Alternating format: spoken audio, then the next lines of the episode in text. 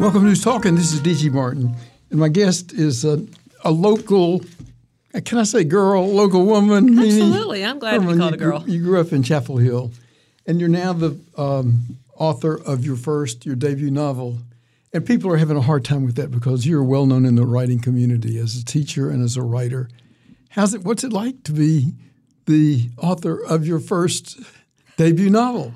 It is glorious, DG. It is absolutely fantastic. I'm having the best time. And by the way, thank you so much for having me here. It's just Oh, a no, delight. it's a treat to have you, and thank you for uh, coming. Well, um, later on, let's talk a little bit about writing. But first, let's talk about your book. What do you? What's your sales pitch for your book, or your introductory pitch for the Kud- Kudzu Queen? Well, so Maddie Lee Watson is a 15 year old girl. She wants to be a beauty queen when she grows up. Actually, she wants to be a beauty queen right now. She's 15. 15 years old. Yeah. And she wants to be the kudzu queen. And there were, in fact, kudzu queen pageants in the 1940s in the South. Um, and farmers were paid to promote kudzu. So she wants to be the kudzu queen, and she wants a kudzu king who's twice her age to fall madly in love with her, despite the fact that she has no social graces whatsoever, until she discovers his dark side. Who is the Kudzu King? Kudzu King? The kudzu king is Mr. James T. Cullowhee. He comes into town with a gorgeous, brand new, shiny Chevy pickup truck. Um, I'm a Chevy girl, not a Ford girl. And uh, he comes in with a truck bed full of kudzu cuttings, promoting kudzu and telling farmers that the government is going to pay them to plant it, which How was much? actually true $5 an acre. And what is the, is, the part of this is based on history? It is, in fact, yes. So around that era, This is uh, Yeah. 19 about 19 a little before 1940, I guess. Uh, It's 1941, so just before we entered the war, um, spring and summer of 1941. And the government saw kudzu as being the savior plant. So it was a plant that we could plant, plant to prevent erosion. Um, and think about the time we're right around the Dust Bowl era, or just past the Dust Bowl era, and people were looking for erosion preventatives. And also, we're just past um, the Great Depression. And here's a plant that literally grew a foot in 24 hours. So, what better thing to feed your animals and your family? And there was all this stuff you could do with it. I mean, you could cook it, you could make things out of it, you could make baskets, you could make clothes out of it. It was a headache cure, it was a heart attack cure, it was an alcoholism cure. How did um, or, or why did they need somebody like um, Mr. Cullowhee to come around and promote kudzu? It looks like, as you describe it, that the benefits are so wonderful that nobody would need to do anything other than put it in the ground and get out of the way. I think by that time farmers were pretty risk averse. So here was this brand new crop. They were used to planting what they knew would, would pay. And so that was a pretty big risk. So there were, I discovered actually that there were men that traveled the South promoting kudzu, like Mr. Cullowhee, and that's why I invented him. But there was one um, person who was famous for it, Mr. Channing Cope. So he had a radio show, like you do, except he did it off his front porch, which sounds pretty comfortable. Now, was he in me. North Carolina or He was an Atlanta man, um, and he also wrote a column for the Atlanta Constitution, as it was called then. And he had what he called the Kudzu Club of America, with over a thousand members. So So you brought him into your novel too. I did, I did, yeah, at the tail end, and a little bit in the middle. Well, let's talk. Uh, let's talk about the kudzu king, Mm-hmm. Mr. Cullowhee. T- tell us some more about him. He's charming, just like you. um, very handsome, movie star handsome. Maddie is um, famous for falling in love with movie stars, and here's this movie star that's come to her town.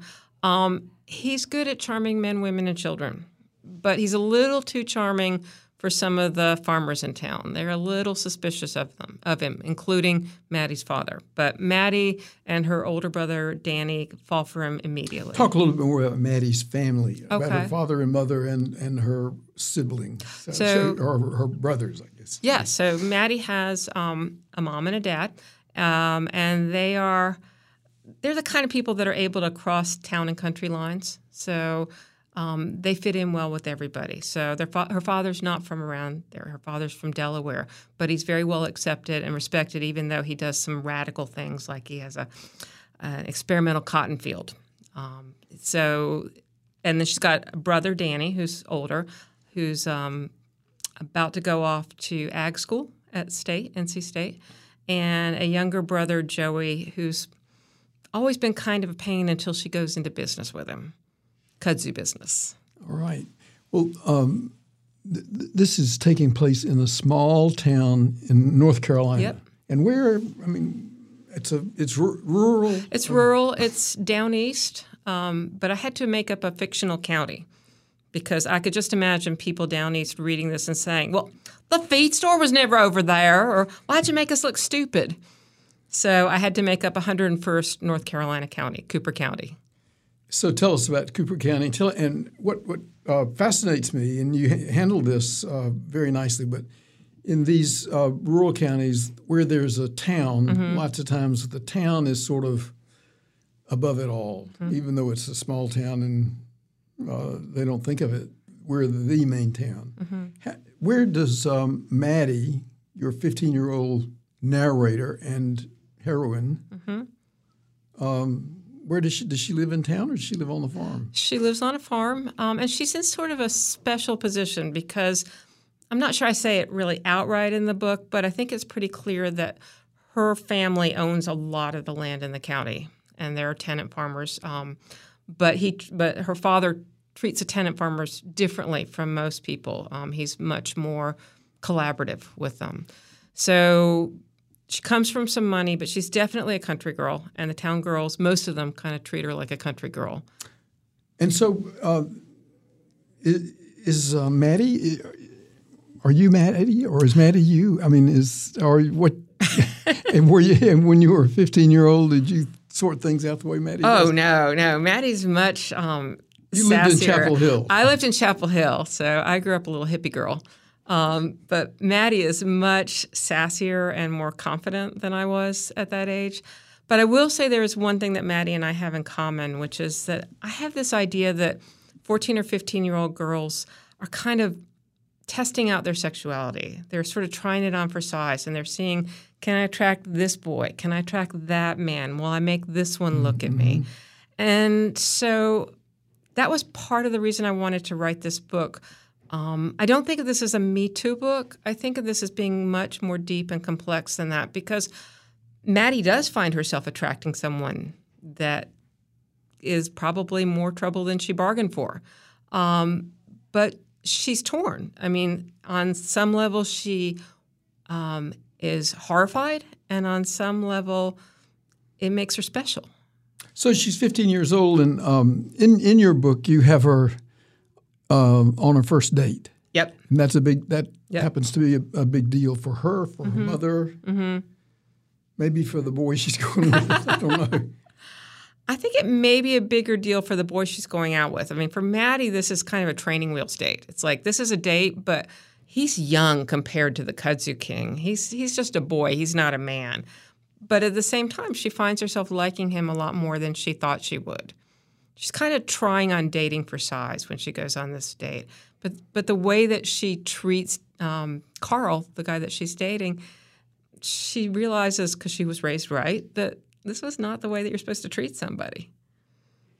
The, well, what, did, put your um, put yourself in the role of um, Maddie's mother, now. and how does she react when Maddie asks her if she can go out on a date or she can go to the movies with? Them? She reacts pretty well. I mean, when I think you asked about Maddie's parents, and when I think about Maddie's parents, I think, you know, if you were to take Atticus Finch from To Kill a Mockingbird and divide him in, into a mother and a father, you'd have Maddie's parents. So these are these are wise and kind, Right. and kind kind people. and really sensible. Sensible and kind of funny. So she she takes it in stride. Um, how does the date go? Well, um, not so well. Um, it's a little, well, it's a lot awkward because, you know, Maddie is very upset that Carl doesn't see in the Kudzu King what she sees in the Kudzu King. Well, she doesn't want him to see, her, see the Kudzu King romantically, but so that upsets her. And then they run into the Kudzu King, as well as the mayor and the mayor's wife. And Maddie is taking Kudzu Queen lessons from the mayor's wife. Let's take a break and then talk about uh, the mayor and the mayor's wife. But first, I, I, uh, uh, uh, I loved Maddie's mother when she was sorting out whether or not to approve of this date. Mm-hmm. She said, "Well, I don't think it's a very good movie." But you all probably won't be watching the movie anyway. Said, "How you slip this in on me?" She's just 15. if you joined us late, I'm visiting with Mimi Herman, and we're talking about her debut novel, The Kudzu Queen. She and I'll be right back.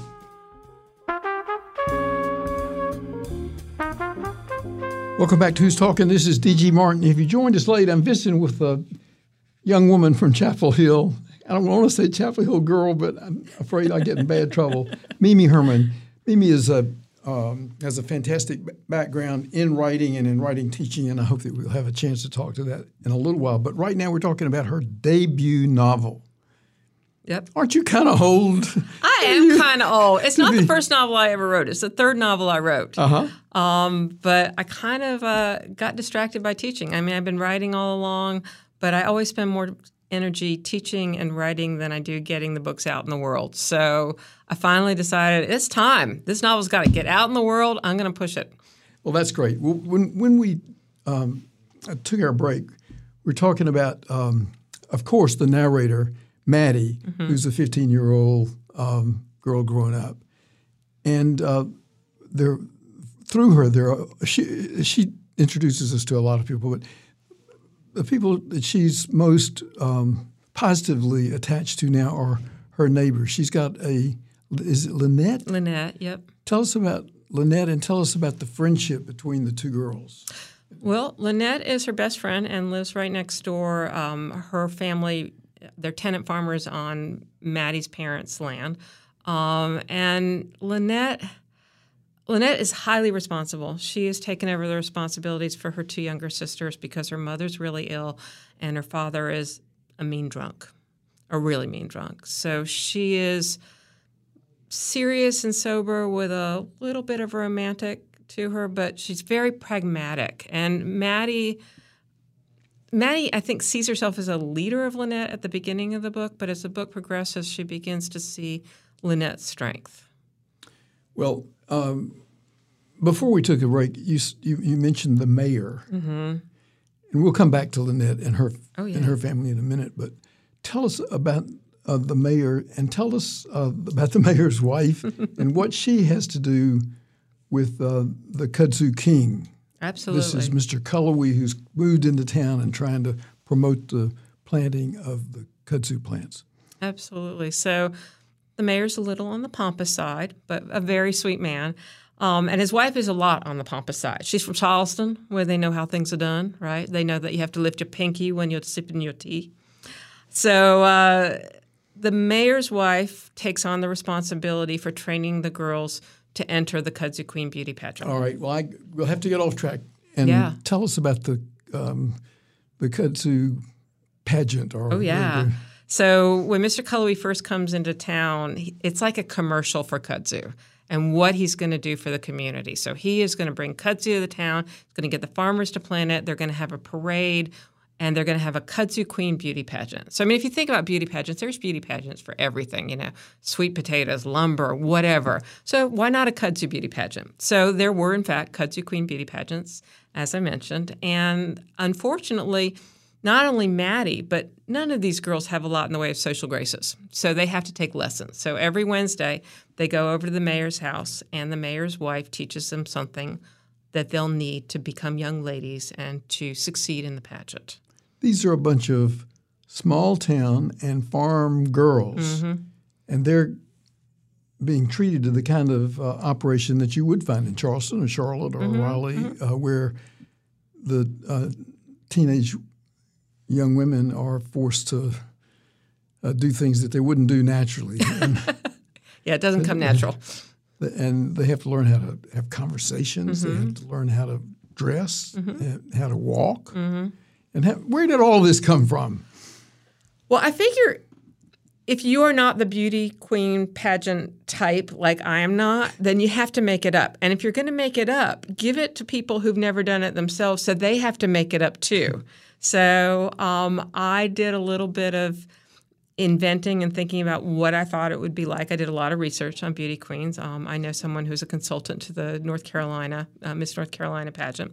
Um, but mostly, I just kind of thought about what would you need to know. And all right, I've seen a few beauty pageants on television. Well, you use the um, beauty pageant training mm-hmm. sessions to accomplish other things Mm-hmm. uh, to tell us about the, uh, well, mainly about Maddie, but also Maddie's uh, friends and her acquaintances that she's not friends with. Mm-hmm.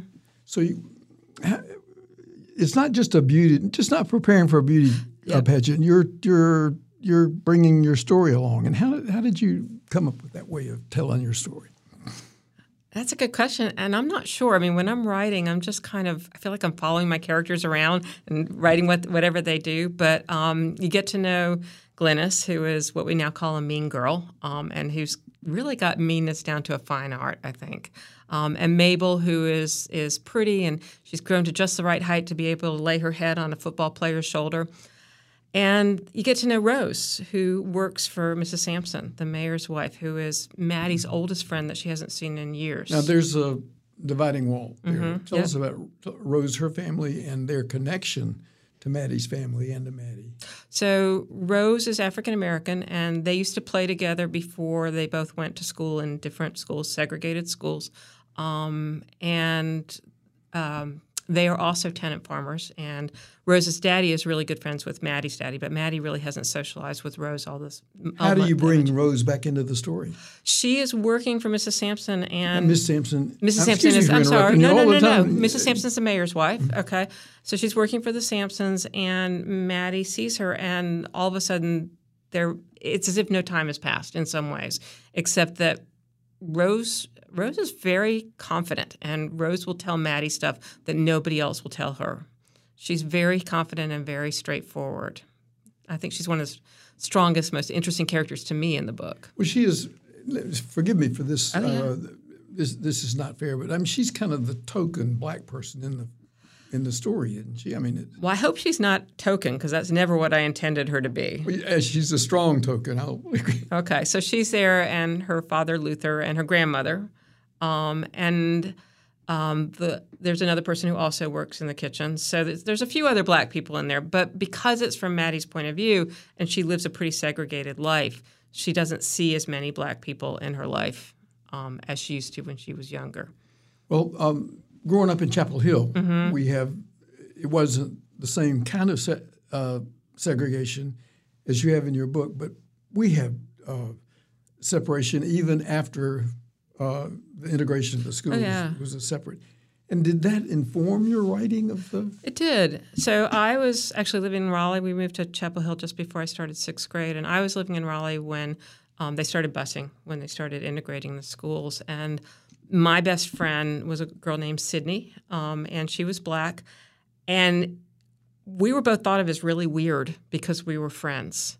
But we used to hang out together and do stuff together, and so yeah, that very much informed Was this in my life. Raleigh or in Chapel Hill? That was in Raleigh. Uh-huh. Yeah.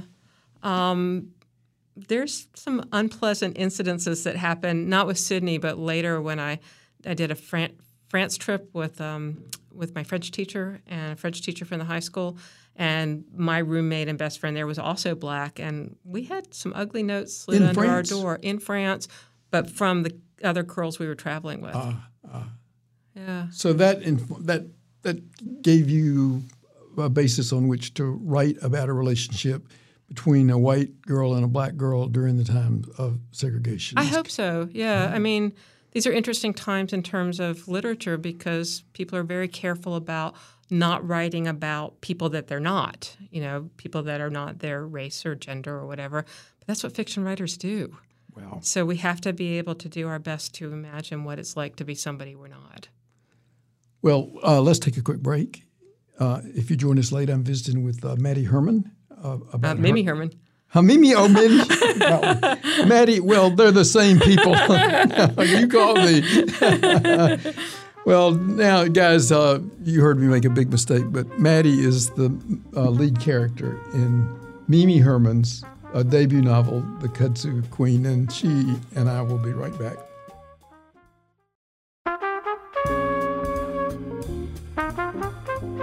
Welcome back to Who's Talking. This is D.G. Martin. I'm visiting with Mimi Herman. Mimi lives in Chapel Hill, but she's uh, lived other places as well. We're celebrating this year um, her debut novel, and we're going to keep on talking about it. Although later on, I want to talk about uh, your role as a writing inspirer and writing teacher and other things. Um, when when we um, took our break, we were in the middle of talking about kind of a finishing school, a queen's prepara- Mm-hmm. preparation, getting getting the, the girls or the young women prepared to be um, like debutantes in Yeah. the at the. But this is for the um, kudzu. Is it the, The Kudzu? Queen pageant, beauty the, the pageant. Qu- Kud- Kudzu Queen pageant. Um, you had some funny things in there. tell us about tell us about what the mayor's wife did to train these uh, small town and country girls about how to act like they lived in Charleston. Well, one of my favorite things is that she teaches them how to walk. And Maddie's a little stunned by this because she thought she already knew how to walk. And so she takes stanchions and she ropes off both ends of the street so the girls can walk outside. And that draws quite a crowd because, you know, this is pretty entertaining. And the girls have to walk, they have to perambulate. Um, and when they have learned well enough That was how a new word for me. yeah, it's a fancy word for walk. Sorry, when they have learned uh, learned how to perambulate appropriately, um, they're invited inside to practice perambulating with a gentleman. And there are two gentlemen who are on call for perambulation. Um, one is the mayor himself, uh, Mrs. Sampson's husband, and the other is the Kudzu King himself. And uh, Maddie's expecting to get the mayor and ends up with the Kudzu King and ends up dancing instead of perambulating, which sends her into a tizzy. Well, t- let's take a, take a little break or a make Yeah. a change, and let's tell us more about the Kudzu King. This is Mr. Cullowhee. Mm-hmm. He's a, a newcomer to town. I tell you what, it reminded me of is what was the uh, forty tram trombones? The and- Music Man? The music. It was Yep. kind of like the Music Yeah. Man coming Yeah. to town, and uh, first of all. Um, you know, amazing everybody, and he Uh-huh. was wonderful. And then he turned out to be a jerk. Yep. Was he the model for your? Uh, Not intentionally, but I'll tell you what. When I was um, around 15, I worked at a, um, a, a theater, an outdoor theater in Richmond, summers where my dad lived.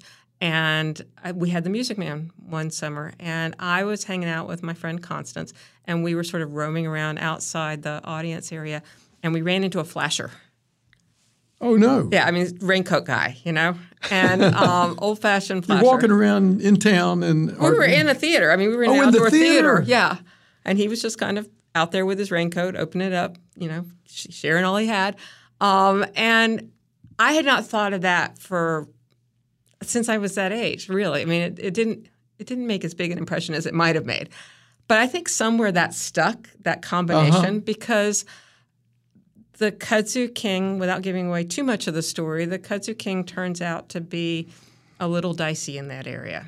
Um, he t- turns out to be someone that you probably wouldn't want to trust with your daughters. he's uh, charming He's to totally everybody, charming. Mm-hmm. but like a lot of well, like some charming people, he's imperfect, and Mm-hmm. and and uh, you're surprised when out of uh, th- these richly gifted and popular people come these kind of crazy, awful Mm-hmm. stories. Yeah, I think that's true.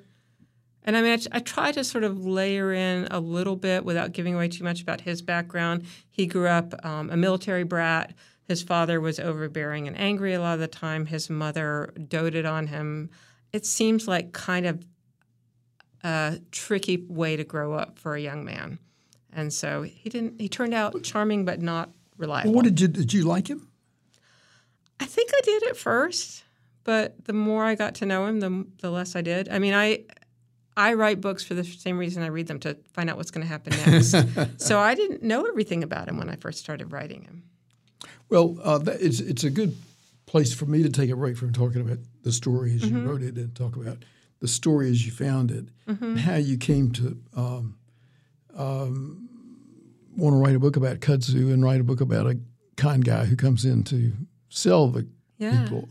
Um, how did kudzu come into your life? Well, I grew up with it, first of all. I mean, every time we drove down the highway, there were these tunnels of kudzu practically. So I, I knew about it. But this book came about because for some reason I was in the downtown Durham library and I was on microfiche. I have no idea why I was on microfiche. And I came across this article about these men that traveled the South promoting kudzu, having kudzu festivals and kudzu queen beauty pageants. And I thought, that is really strange. That is really, really strange. I have to figure out why. And so when I want to figure something out, I write fiction about it. you can you can make it the way you want exactly, to. Exactly. So I. Well, I can you tell us the story of how the book uh, came about sure. from, from so, the uh, initial idea to uh, actual real book? I can. So um, I was recently going through some boxes and came across the first handwritten legal pads, yellow legal pads, where I started writing this book. And I started writing it in 1994 at Weymouth. Um, I don't know if everybody yeah, knows Southern where that Pines, is. Yeah. Down Southern Pines, which is a great place for writers to go write. And a whole lot of what's there from the first two days of my writing that book ended up it in the actual book. It did. I'm amazed. Um, and so I worked on it a lot for a while, and then I think I must have run into an impasse a couple years in. So I started working on some other stuff. I was also teaching, which we'll talk about later. Um, but I was doing a lot of teaching. I've taught over 25,000 people in my life. So um, I, I, ended up writing more poetry, which I also write, and p- publishing a couple poetry books and um, writing a nonfiction book for the State Arts Council on or- arts organizations and doing all sorts of other projects. But that that story just kept kind of, I don't know. So would you would you when you when it came back, would you just try to stop and find yeah. some, to, to, write a couple of pages? Yeah, and, or and I would usually write for a few weeks. What I like to do is to give myself a goal, like I'm going to write ten pages a day for a week, or I'm going to write ten pages a day for three weeks. And so I would work on it for a while and then I might work on something else. Um, but I worked on it a lot and had I had a close to complete draft in about 2013, and in 2015 or 2016, I had a 685 page draft, which is probably a little long for a book. Even my mother wouldn't have read it. Well, what did you do? Um, that, that's um, cutting is harder than writing. Oh, not for I me. Mean, I love it. I call it playing pickup sticks. You know, can I pull out this sentence, this phrase, this character, this subplot, this chapter, and still have the book itself stay. So a little bit, I mean, not that I'm comparing myself well, to Michelangelo, but it's a little bit like carving out. Well, yes. Here's how I get you to talk about this because um, the ending mm-hmm. is. I was kind of surprised uh, by the ending. Mm-hmm. And did, did you write the ending first and then oh, write no. towards the ending, or did you have to use the ending as a place to wrap up all the loose ends? I yeah, I just kept writing till I got to the ending. I don't write the first early parts. I don't write in order, but then I start putting them together, mm-hmm. and then I write from there. And so, the ending came after most of the rest of the book. Tell, let's take a break. Tell, I'm I'm sorry to jump around. Yeah. Tell us about the ending, what you will, and you can you can tell it in a way that doesn't give away the, the whole book. Okay. But you you we you, we, we, talked about these uh, young women training for the mm-hmm. festival.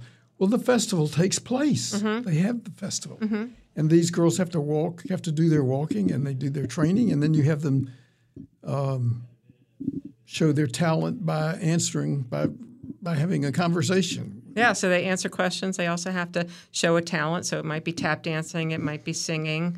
Um, Maddie's got a special talent, which I'm not going to tell you. Oh, that's what I wanted you to tell right, me. All right. Well, Maddie, Maddie has um, a bent toward argument. She wants to be a lawyer when she grows up, and so she actually kind of sets up a court of law to try the Kudzu King. Ah. And she ends up um, even being surprised herself. About well, uh, the the you're talking about moving from um, Maddie being as much as a 15 year old girl can be with a, an adult man. Mm-hmm. She's she's um, you know she's in love with him the way mm-hmm. in that in that way, and mm-hmm. she turns on him. She does. What is it? Can you tell us what it, or can you tease us about what it is that that makes her change her mind about this guy that she thought was so wonderful? I think some of it's his behavior toward her um, in private, which is not the way a 30 year old man should be with a 15 year old girl. Um, and some of it is the way that he has treated Rose, um, who has been this is in the black her black, her black friend. who has um, won the Black Kudzu Queen pageant. So there's a pageant that Maddie doesn't know about at the beginning that she finds out about from Rose, and so the prize is not what Rose would have expected. And so some of it's that, and some of it's she learns something about what the Kudzu King has promised, and that he hasn't been entirely on the up and up. in what he's promised to farmers. And so you used the uh, culmination of the pageant. I won't force you to tell more as a way. We want people to read the book. Yeah, of course. Well, you want people to talk about the book. Yes. If if you did join us late, we're talking about um, Mimi Herman's debut novel, uh, The Kudzu Queen, and we're going to take a break and then we're going to come back and I'm going to try to get um, our neighbor Mimi Herman to talk a little bit about her experience teaching those of us who don't write to write. we'll be right back after the short break.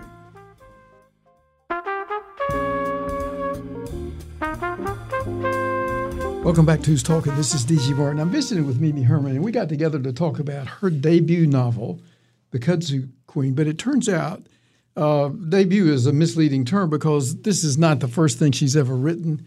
And throughout the writing community, at least uh, around here, she's known as a great writing teacher and encourager. And how do you make money doing that? That's a great question. Um, well, several ways. One is that um, I've been a writer in the schools forever. So schools invite me in for a week to teach kids and teachers how to write. And So there's money available somewhere Yeah. in some school districts to pay somebody to come in and spend a week. Absolutely. Yeah. So some of it comes from Arts Council, some of it comes from the PTA, some of it comes from the school. So I've been doing that for many, many years. I'm a Kennedy Center teaching artist, so I go all over the country to teach teachers how to incorporate not just writing, but all of the arts across the curriculum to make learning more engaging Give us an illustration of some of um, Okay, so some teacher you inspired or that you. Oh my gosh! Well, I was going to tell you about one of the the residencies or workshops that I do, which is that I have people be immigrants coming to America in 1901, and each of them becomes a character and writes from the point of view of that character and acts from the point of view of that character. And so they learn to understand immigration from then, but also now more viscerally, rather than reading in a book about it. So things like that. Um, so I do that, and I also, with my partner John Yewell, uh, run Writeaways writing workshops at a chateau you in take, France. You and John take people Yeah. overseas. Yeah. Now, why do you do that? What do you? Because we believe that if you get people out of the environment where you know the dishes need doing and the house needs cleaning and the dog needs feeding and all that stuff, that they can write better. If you take people to beautiful places and you spoil them rotten, and their only job is to write, they're going to write. And I believe that everybody's a writer. No, no, no, no. I do. I absolutely do. Why, uh, prove it. Because everybody's got a voice, everybody's got a story to tell, everybody's got their own language. I mean, even identical twins don't speak the same language. One takes dance, one takes horseback riding, one speaks the language of dance, one speaks the language of horses. And that if I can sit down with people and draw them out or be in front of a class of 30 or a workshop of 60, I can get people listening to themselves. And if you can listen to yourself Give me put an that on the illustration page. of how you might, uh, if you had 15 people here, Yeah. talking to them and saying, okay, we're going to, this week we're going to write, but here's what we're going to do first. Okay. So, a couple things. One is I might have them write a thousand word sentence where they just have a run on run-on sentence is exactly, good and then and then go back and find the parts that strike them. Where did they find a phrase or a word that that surprised them? So that's one way. Another way might be to ask people to brainstorm for their memories and give them three minutes to write as many things as they can remember. Just a little list of Yeah. things. And then have them pick the one that strikes them the most and brainstorm for everything they can see, hear, smell, touch, and taste about that memory. And then write from there. And that is going to come alive on the page. Always. Always. It never fails. Every time? Every time. And did do you then take up the paper and talk to the person about it, or do you just say, "Look it, look it over," and Both. So, sometimes I have them share it with somebody else. Sometimes we have people read things out loud.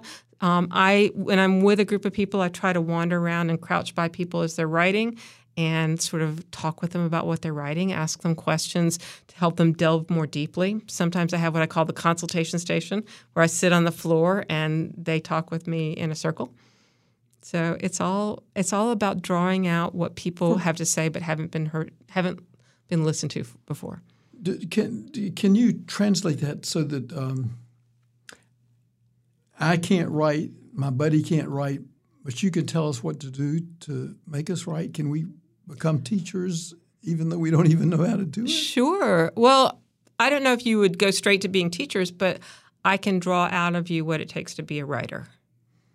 And people are going to write at different levels and they're going to care about it more or less. But a lot of what I do as a teacher is undoing the damage that's been done when people were young. You know, people think, well, I can't spell, so I can't write, or, you know, I don't have anything to say. And so if I just listen to people, they start talking. And if I get them talking fast enough, then I can get them writing. Give us, without go, giving us names or, with, or maybe giving us names, talk to us about some of, of the successes that you're most proud of.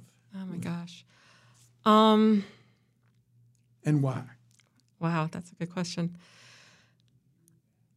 I love going into a room full of teachers who are just exhausted and burnt out. Being a teacher is the hardest thing I know right now. Um, and having them feel heard and then having them then walking them through the process that we did so that they can do that in the classroom with their kids um, having them go back so you're asking for specific people, and I would say that would probably be in the category of our Writeaways people, these writing workshops in France and Italy mm-hmm, and Ireland mm-hmm. and New Mexico.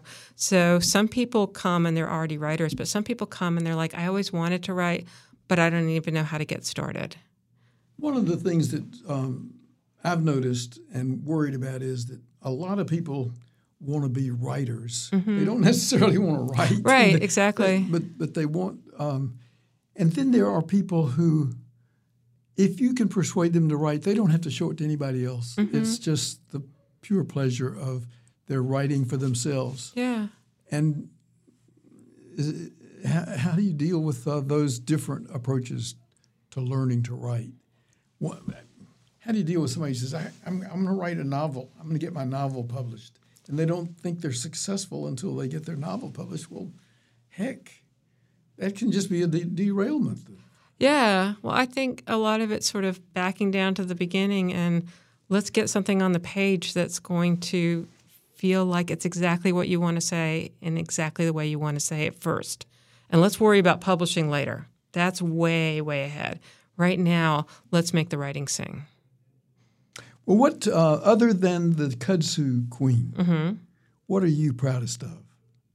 Of your writing successes, if if anything other than than um, Kudzu Queen's a pretty good pretty Thanks. good lick. I appreciate it. Yeah. Um, I the first novel that I wrote that hasn't been published yet, but that I'm going back to play with is a, a novel called Sophie and Solly, and it's about an older Jewish couple in Brooklyn um, who own one of those musty, dusty clothing stores, um, and their kids want them to retire to Florida. And uh, great, but how do you know about this, or do you? Well, I grew up Jewish, and these are my grandparents and great Your grandparents and grand uncles. Yeah, you're connected through. Yeah, yeah. It's Who spoke Yiddish? So no. Oh yeah, yeah. Absolutely. I think it's funny that a girl who grew up a girl who grew up Jewish wrote about Baptists yeah, in the Kudzu well, Queen. No, well, uh, that could be the um, subject for another visit, I guess. But I am interested uh-huh. that that you're writing a novel that's set in Brooklyn. Yeah. In in the Jewish community yeah. Yeah. I like to find a place and a time, and once I've got that, it it feels like it comes alive to me. So, you know, some of my family's from New York, some of my family's from Baltimore, D.C., Winston, and I just thought about how they were and how bossy they were and charming and obnoxious. And it's not my family per se, but it's that feel to it. Well, well, uh, sometime I'd like for you to come back and talk about that. Oh, I'd love it. In the meantime, thanks for introducing us to the Kudzu Queen, the Kudzu King, and a whole part of um, rural and small town life in North Carolina that we don't really know about anymore. Well, thank you so much, TG. It's been a pleasure talking with you. It's been a real treat for me, and it's been a treat for me to be with you who are listening. If you did join us late, uh, my guest is Mimi Herman. She's a Chapel Hill I don't woman, and and she's the author of a debut novel that came out just this year, The Kudzu Queen. Thanks to you, uh, you. Uh, to uh, Mimi for being our guest, and thanks to you for listening. And this is D.G. Martin. I'll be back here before you know it.